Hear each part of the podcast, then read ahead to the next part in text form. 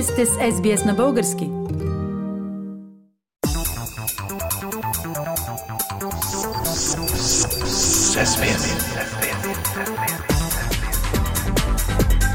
Акценти на седмицата.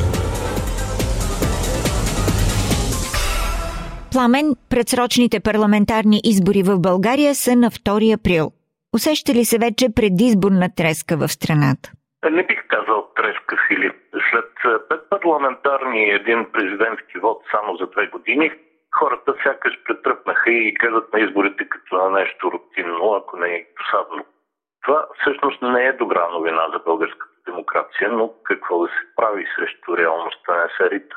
А има ли нови разкрития около споразумението за общо явяване на изборите между Продължаваме промяната и Демократична България? Споразумение още не е официален факт. Изглежда в момента разговорите продължават и дори както се разбра от думи на лидера на Продължаваме промяната Кирил Петков, те дори са не в двустранен, но в по-широк формат. Към двете основни информации да се присъединят някои по-малки партии с демократична и европейска ориентация, като например наскоро учредената Спаси София, плюс и граждански организации с подобен демократичен профил. Това би ли дало възможност новата демократична коалиция да увеличи чувствително подкрепата си и още през април да създаде дългоочакваното редовно правителство? Както се казва в подобни случаи, Фили, да, да, но, ама, дали. Да, Кирил Петков продължава да е доста вълдушевен. Преди няколко дни, когато съобщи за възможното разширяване на коалиционния формат, той прогнозира, че на 2 април социолозите ще бъдат изненадани от резултата. С демократична България правим едно ядро, което се надяваме да бъде не просто снежна топка, а истинска лавина, каза Петков. Малко по-здържани са сякаш лидерите от демократична България, може би защото те са изправени пред необходимостта да решат някои доста по-сложни политически проблеми, отколкото колегите им продължаваме промяната. За какви политически проблеми става дума? Могат ли те да спънат процеса на сближаване между двете партии? Не, не мисля, че процесът веднъж започнал може да бъде спрян. Но проблемите не са лесни наистина. Първо, Демократична България сама по себе си е коалиция от три партии и встъпването в нов коалиционен формат допълнително ще осложни вътрешните процедури за взимане на решения. А второ, Демократична България се страхуват да не бъдат обезличени от сближаването си с продължаване промяната. Искат да има някакви ясни граници поставени, за да не се размият като формация, както стана, например, с СДС при техната коалиция с ГЕРБ. Трето, между продължаване промяната и демократична България трябва да се намерят балансите на права и отговорности. Какво ще бъде, например, съотношението в общите депутатски листи на хора от едната и другата страна?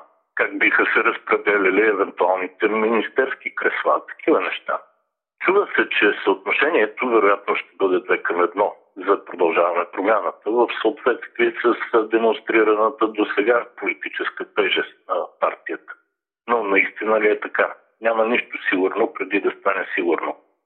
И четвъртия проблем е, че тези баланси между тях, между двете формации, могат да бъдат нарушени от привличането на още членове към новата коалиция. Тоест, стои въпроса дали ползата от малките партньори ще бъде по-голяма от вредата, която те могат евентуално да нанесат, дори съвсем несъзнателно, само с присъствието си. Да, въпросите около това партньорство явно не са лесни, но ако получат добри отговори, могат ли продължаваме промяната и демократична България да допринесат за съществена промяна на политическата динамика в България? Определено могат, Фили. Това със сигурност е една от техните цели.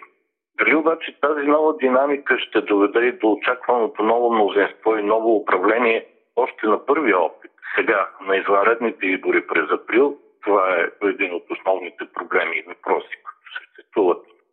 Аз лично не съм склонен да се подвеждам по емоции в това отношение и смятам, че нещата са по-скоро стратегически ориентирани. Според мен най-близкият хоризонт, на който можем да очакваме съществена проекция на новите коалиционни отношения са местните избори през есента. Разместването на пластовете тогава, т.е. изземването на поне част от огромното влияние, което ГЕРБ и Движението за права и свободи имат по места, било нещо като ключ за реални промени в съотношението и на парламентарно ниво. В този смисъл, когато говорим за изборите през април, склонен съм да се съглася с политолога Калуян Велчев, който този вторник обобщи ситуацията така.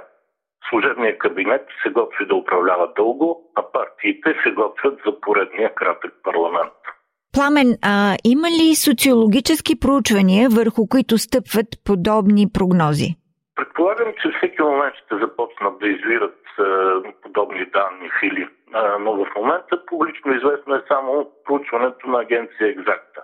Според него ГЕРБ води на продължаване промяната с над 10 на 100. А ако изборите са днес, парламента пак ще, ще бъде фрагментиран с 6 или 7 партии вътре.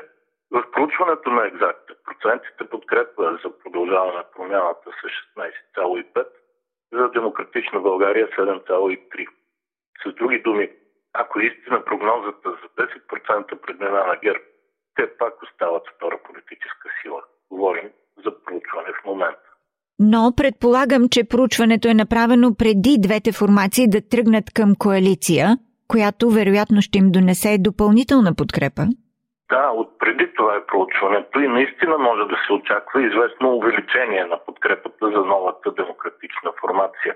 И все пак, дори тя да изпревари ГЕРБ и да стане най-голямата политическа сила, то ще е с малко. Дори да получи първия мандат за съставяне на кабинет, това не променя общата ситуация.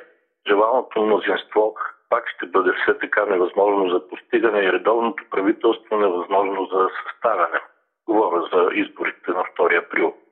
Има и още една интересна тенденция, Филип, отчетена от агенция Екзакта. Това е намаляващото доверие както към президента Руна Радев и служебния премьер Килъп Донев, така и към лидерите на тъй наречените традиционни партии ГЕРБ, ДПС и БСП. Това обаче е тенденция, която явно се развива доста бавно и е нужно време, за да се стигне до по-рязко обръщане и прехвърляне на обществените очаквания към коалицията между продължаване промяната и демократична България. Така че да не бързаме с очакванията, за да не се сблъскаме с разочарования. В тази политическа ситуация, в която се намира България сега, нещата не могат да станат нито за два дни, нито за два месеца. Могат да станат само с последователна, търпелива и умна работа в правилната посока. Това бяха политически акценти на седмицата, представени от Пламен Асенов. Искате да чуете още истории от нас? Слушайте в Apple Podcast, Google Podcast, Spotify или където и да е.